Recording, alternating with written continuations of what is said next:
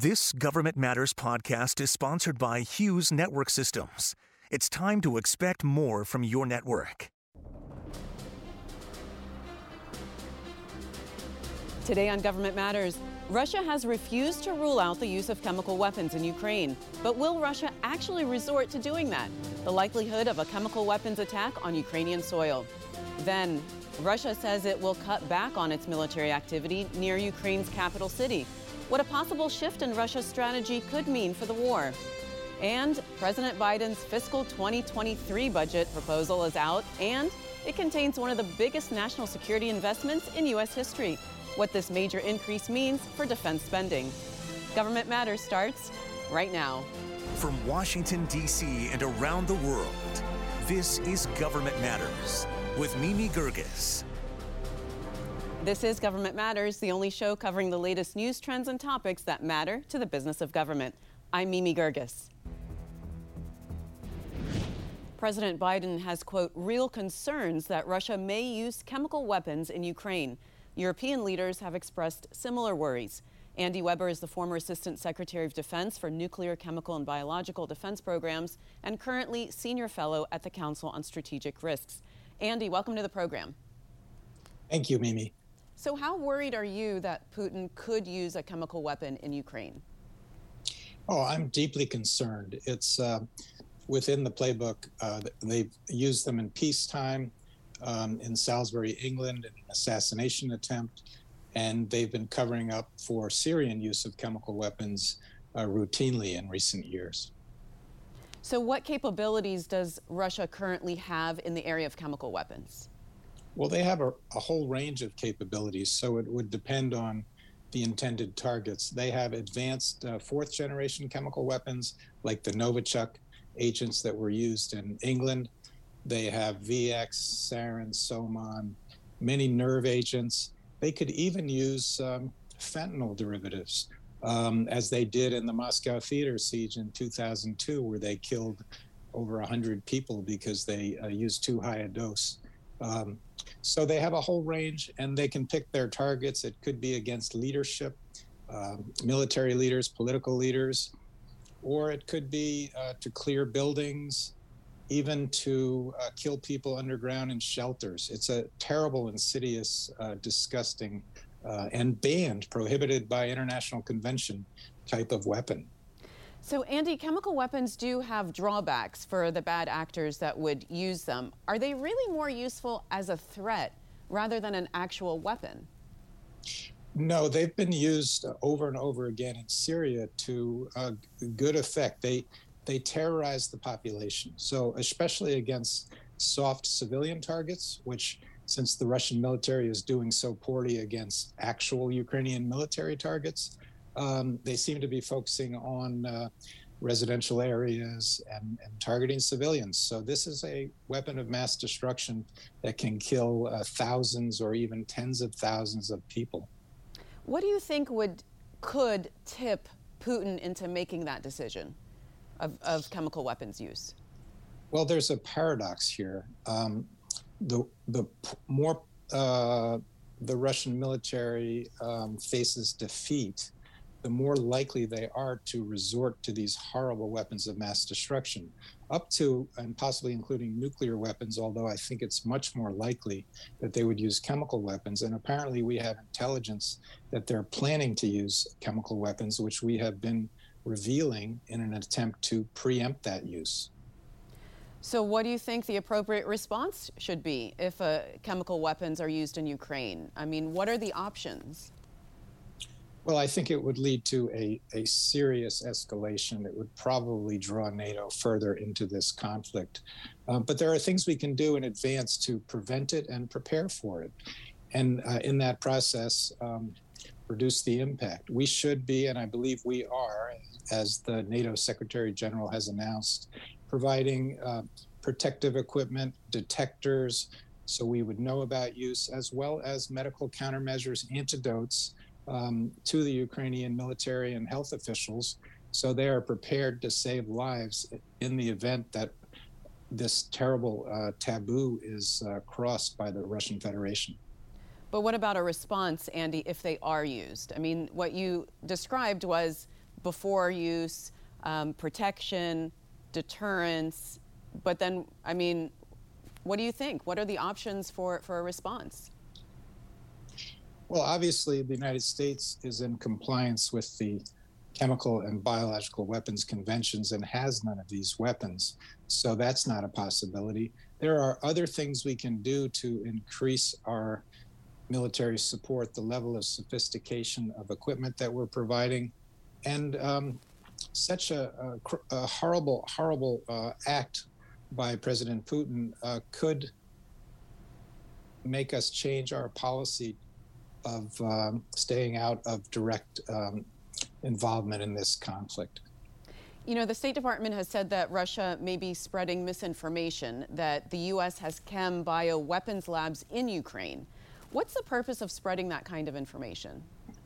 Well, that's the big lie. Uh, it's not new. They've been spreading this information for well over 10 years. Um, these falsehoods uh, have several um, intended purposes. Uh, one is to cause confusion, uh, perhaps, uh, and most concerning is they're preparing for a so called false flag attack where they will blame the use of chemical weapons on Ukraine, which has no chemical weapons, much the way that President Assad in Syria, every time he uses them against his uh, people, um, he blames it on the opposition.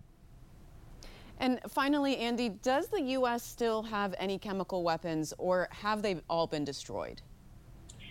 We are on the tail end of destroying our um, Cold War arsenal under uh, OPCW, Organization of Prohibition of Chemical Weapons supervision. Um, we're down to the last few, but they have been taken off of um, you know military uh, potential use for decades. All right. Well, Andy, I want to thank you for being on the program, and let's hope we don't have to talk about this subject again. Well, let's hope not. Thank you very much. Coming next, Russia says it will cut back on military activity around Ukraine's capital. But what would a strategy change mean for the course of the war? You're watching WJLA 24 7 News.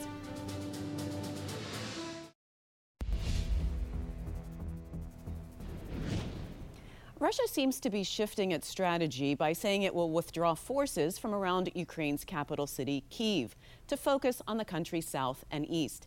Benjamin Jensen is a senior fellow for the International Security Program at the Center for Strategic and International Studies, also professor at, of strategic studies at the Marine Corps University. Ben, welcome to the program. Good morning. Thank you for having me. So, what do you th- why do you think Russia has shifted its strategy? What are they trying to accomplish? Uh, great question. So, Russia effectively has shifted its strategy because they're losing.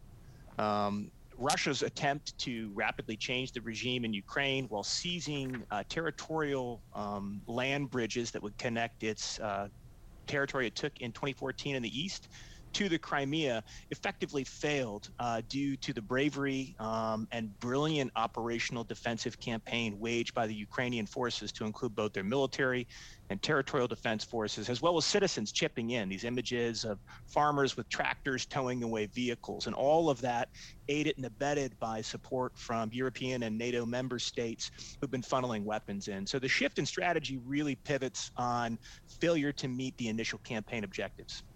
So you say that this conflict is going to enter a new phase of, quote, frozen conflict. What does that mean? So, frozen conflict is traditionally a term used to describe uh, how Russia has prosecuted campaigns in its near abroad since the end of the Soviet Union. And essentially, what that is, is traditionally through irregular proxy forces and then using its own forces to be quote unquote peacekeepers uh, Russia will effectively annex, kind of a bite and hold pieces of territory. Now, effectively, that strategy used to be a means of keeping countries like Georgia and Ukraine out of NATO, since NATO um, has an issue taking in new member states that have um, ongoing territorial disputes. I think a little different, though, than these past frozen conflicts is the current phase is really about recalibration um, meaning that Russia is going to figure out what it's going to do.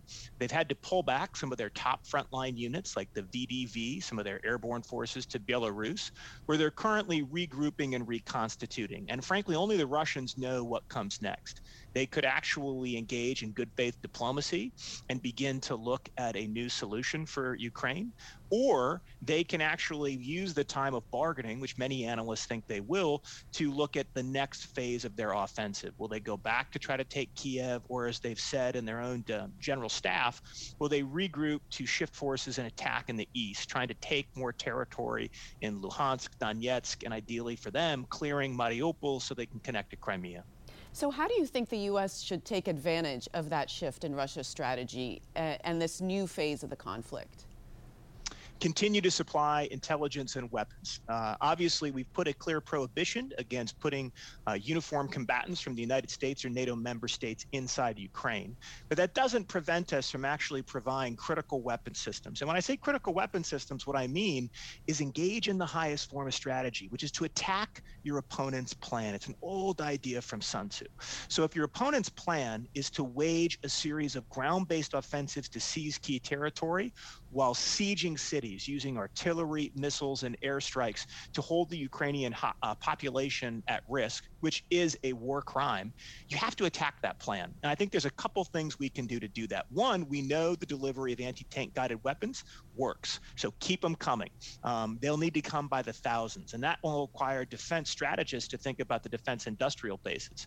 Someone right now is running around figuring out how many Javelin missiles we can actually produce in American industry per year. And that's actually not an easy question to answer.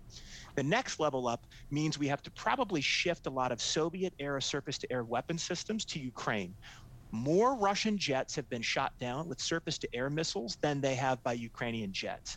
And these weapon systems have an advantage that they can actually, at times, successfully engage cruise missiles. So, surface to air missiles are actually more important than the jets that drew so much attention. And third, expand upon the delivery of what are called suicide drones or loitering munitions to include higher class weapons. So, U.S. military said we were sending what are called uh, Switchblade. So yeah. this is essentially so, the actually, Ben. Oh, sorry, ben, I did want to yeah. ask you about those Switchblade. These are a hundred of those Switchblade drones going to um, Ukraine. Explain what they are first, and then what impact they might have. Sure, absolutely. Sorry, I get excited talking about war, even though it's tragic. So, the Switchblade is where we were going to go next. So, these are actually essentially a small warhead that actually can only see attack a few kilometers out. It's actually a pretty small munition. What we probably need to send are closer to what's called the Hero 120. And interestingly enough, for your, you know, your viewers are a bit more in tune with current politics and defense debates. These are the weapon systems gaining a lot of attention in the Marine Corps as part of its new force design initiative. So this is a loitering munition that, in theory, can extend much farther than a switchblade and has about three times the warhead. So it actually is similar to a javelin or higher. So the idea would be to use these loitering munitions in swarms that essentially could attack, whether it's tanks or ideally artillery firing positions. It would give Ukrainians a cheap form of precision strike that allows them to keep pushing artillery further away from their cities, which is why you've seen the Ukrainians take really bold counteroffensives around Kiev to push Russian artillery away. So those loitering munitions are actually key. And in, in addition to that, I saw some footage you put up of, um, of UCAV unmanned aerial vehicles, is to get partners like Turkey to continue supplying critical assets like um, the TB, the, the, the Ukrainian, I mean, basically the Ukrainian are using Turkish drones to interdict Russian sites. So going back to those three things, continue sending anti-tank guided weapons, expand the delivery of surface-to-air missiles, and start to really field loitering munitions. And what's the timeline to get those uh, Switchblade drones over to Ukraine?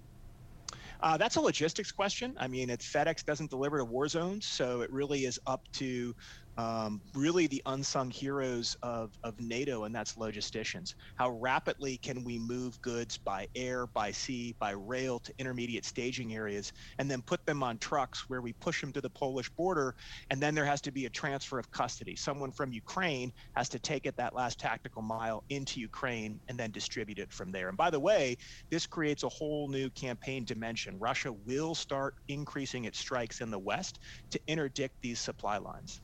All right. Well, we're watching this as it unfolds. Ben, thank you so much for being on the program. Thank you for having me. Coming next, President Biden is ramping up national security spending in his fiscal 2023 budget proposal. We'll take a look inside one of the largest defense investments in history. You're watching WJLA 24 7 News.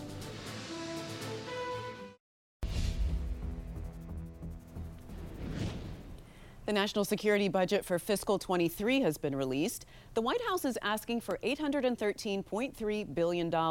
That's 43 billion over last year's projections.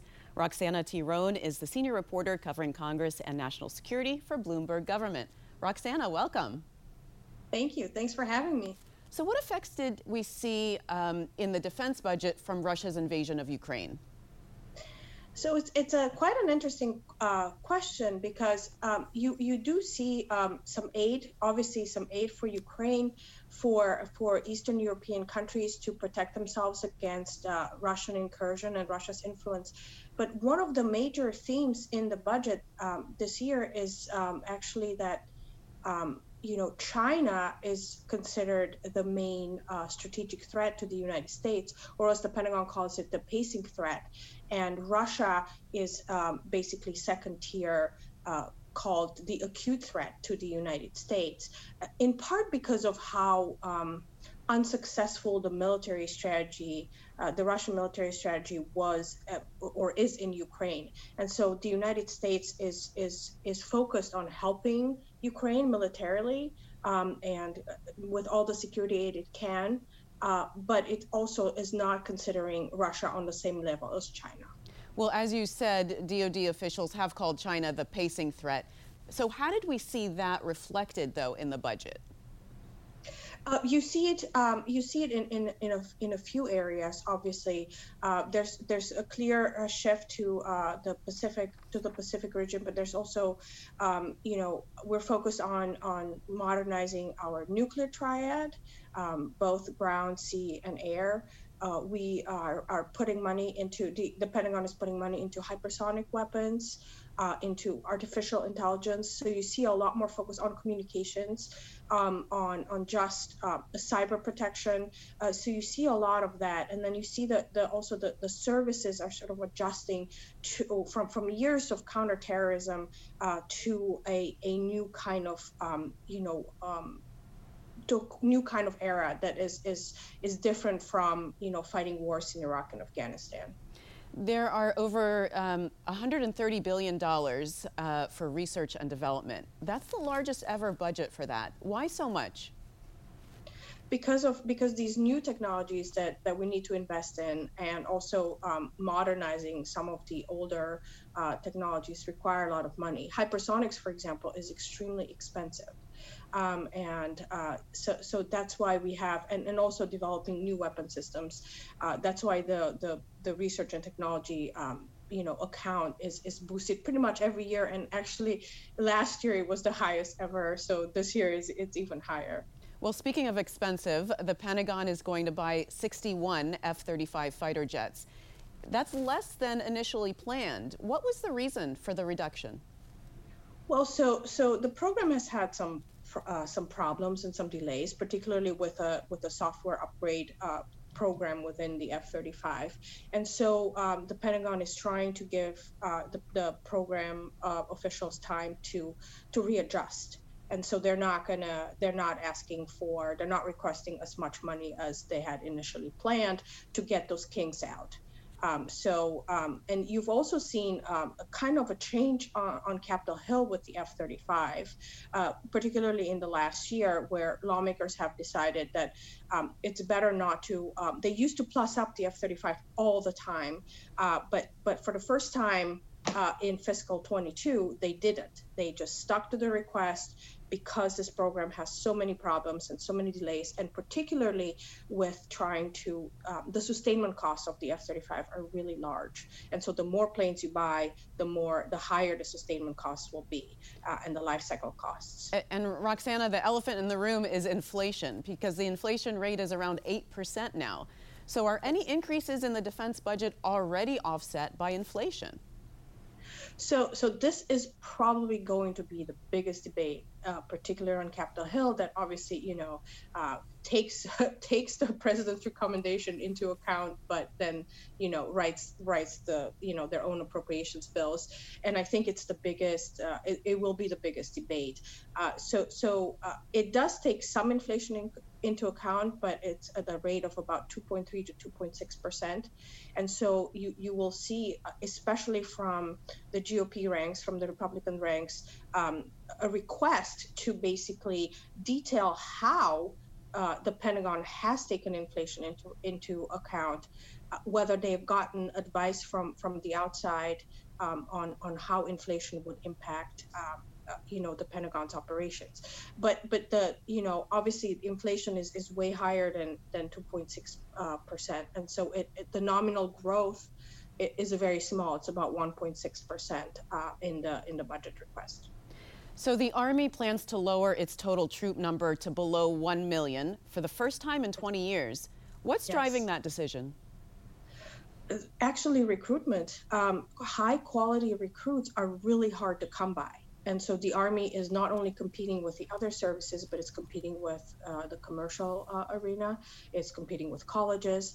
Um, and so the army has decided uh, that they're not able to get the high quality recruits and they haven't been able particularly since the pandemic has started uh, to to recruit uh, the right kind of people. And so they decided they're going to lower their numbers instead of lowering their standards. So they they were authorized at 485 thousand uh, active duty soldiers uh, for this year. They uh, have indicated that they're not able to go above 476,000 for active duty, and so for the next uh, fiscal year, they're planning on even lower, which is 473,000, which is going to bring um, the number uh, down below 1 million. And obviously, as your viewers probably know, the Army is the largest U.S. military service, and so they've always been uh, a significant a significant force, and it's the first time in at least 20 years that they've gone down. All right. Well, Roxana, I appreciate you being on the program. Thank you very much. Thank you for having me. If you miss an episode of Government Matters, it's on our website, govmatters.tv. And listen to our Government Matters podcast Available on all major listening platforms. You can also find every podcast episode on our website, govmatters.tv slash podcast.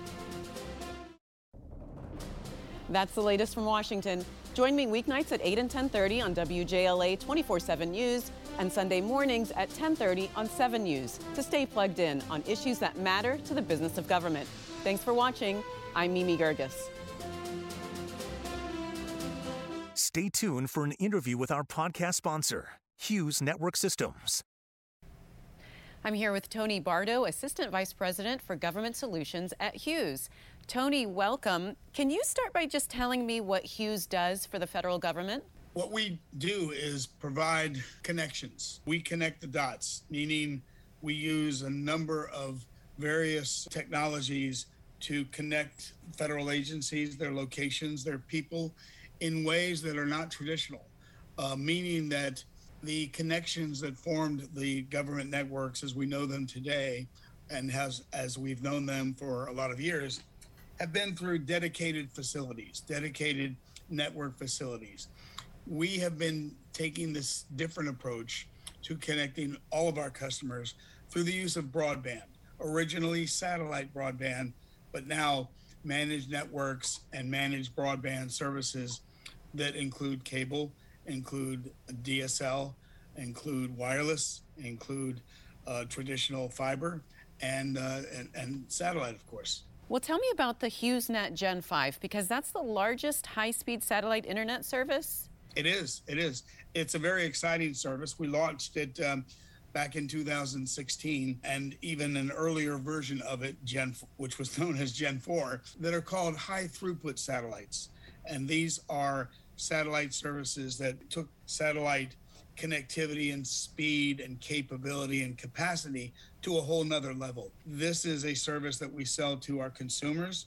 We sell it in a more robust fashion to um, our industry partners and customers as well as the government. Well, tell me what you're doing for the federal government with relationship to artificial intelligence and machine learning. We use our artificial intelligence capabilities to drive innovation with respect to customer care, customer delivery, the use of uh, understanding what our partners are capable of supplying in terms of broadband uh, services. And we use them to sort of understand in a proactive way, in a, in a speedy way, what could be predictive behavior of the network and use that predictive behavior to monitor the networks and monitor the network services. It takes sort of the guesswork out of it because we use the artificial intelligence to to give us more information than we would be able to get manually. And I understand, Tony, that you're also working on um, critical network backup and emergency connectivity for first responders.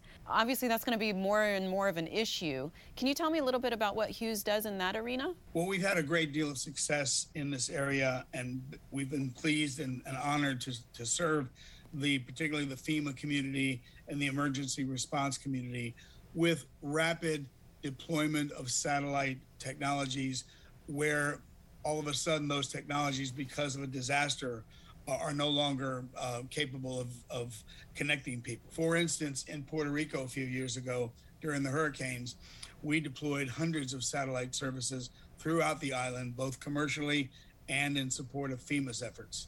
And in the absence of terrestrial ground uh, infrastructure that was working, satellite was really critical. All right. Well, Tony, thank you so much. Nice chatting with you. Thank you, Mimi. Nice chatting with you. Thanks for listening. Our daily show is produced by Catherine Roloff. Our managing director is Jerry Foley. Christy Marriott leads our technical crew. Our web editor is Beatrix Haddon. Visit govmatters.tv for articles, videos, and more. Government Matters is recorded at WJLA TV in Washington, D.C. Copyright Sinclair Broadcast Group.